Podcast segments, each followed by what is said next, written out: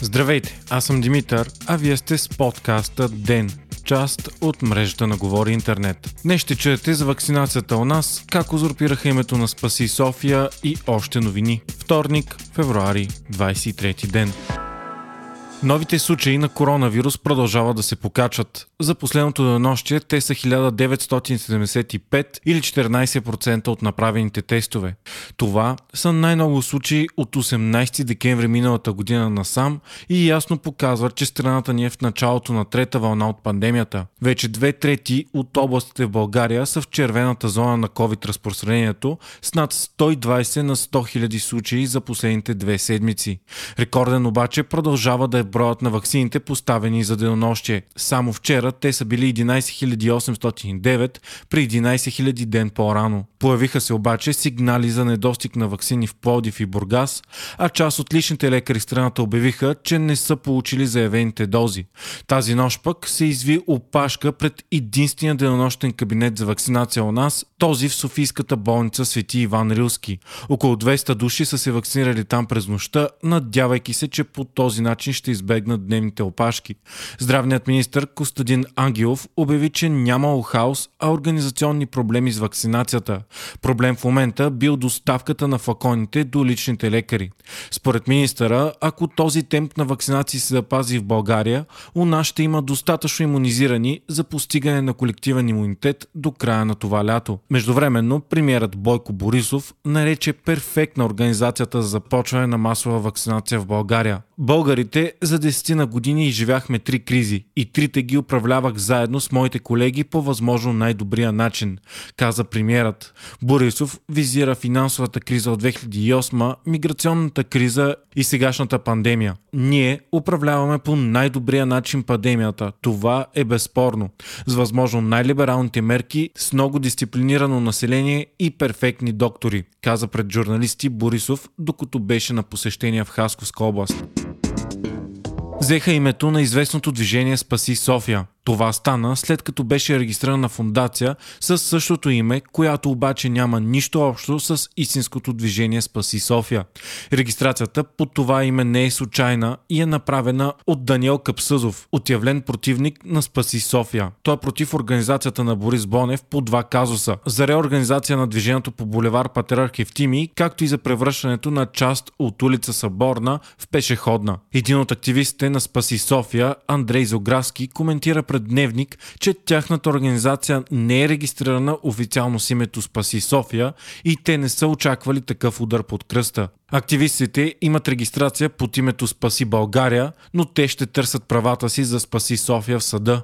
Даниел Капсъзов, регистрирал фундацията Спаси София, е масон и президент на мотоклуб Widow Sons България, част от световната масонска мотоорганизация. Сдружението стана известно с това, че дарява топа обяд на хора в беда. Капсъзов е и сред организаторите на протеста от миналото лято срещу решението на столичния общински съвет за превръщането на улица Съборна в пешеходна. В репортаж пред БНТ той е представен като наемател на магазин на улицата още от деня. Васил Бошков Черепа обяви, че ще се яви на парламентарните избори с регистрираната за участие партия мандатоносител Българско национално обединение или БНО. Формацията на Бошков, Българско лято, не можа да се регистрира за самостоятелно участие на изборите, след като прокуратурата оспорва решението на Софийския градски съд да я регистрира като политическа партия. Партията БНО е регистрирана през 2013 година с председател Георги Георгиев и до сега не е особено известен известна на широката публика. Над 6500 чужестранни работници са загинали в Катар по време на подготовката за световното по футбол през 2022 година.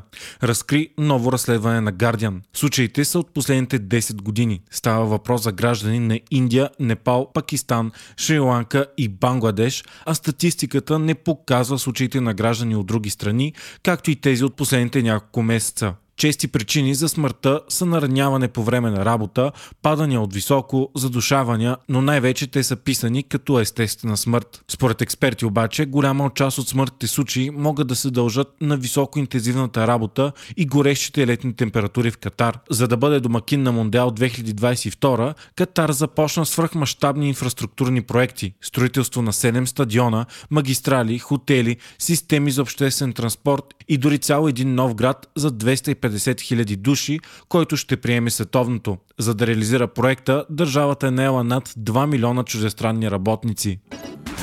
Фейсбук и Австралия стигнаха до решение на проблема си. Миналата седмица Фейсбук спря достъпа на новини за Австралия след местен законопроект, който предвиждаше да задължи технологичния гигант да плаща на местните новинарски агенции за тяхното съдържание. Днес Фейсбук обяви, че ще възобнови достъпа до новинарско съдържание, след като е бил постигнат компромис с правителството на Австралия за корекции в проекта на закона. Фейсбук все пак ще плаща на местните медии, но се променя механизма за арбитриране при спорове спорове, когато социалната мрежа и издателите не могат да се споразумеят.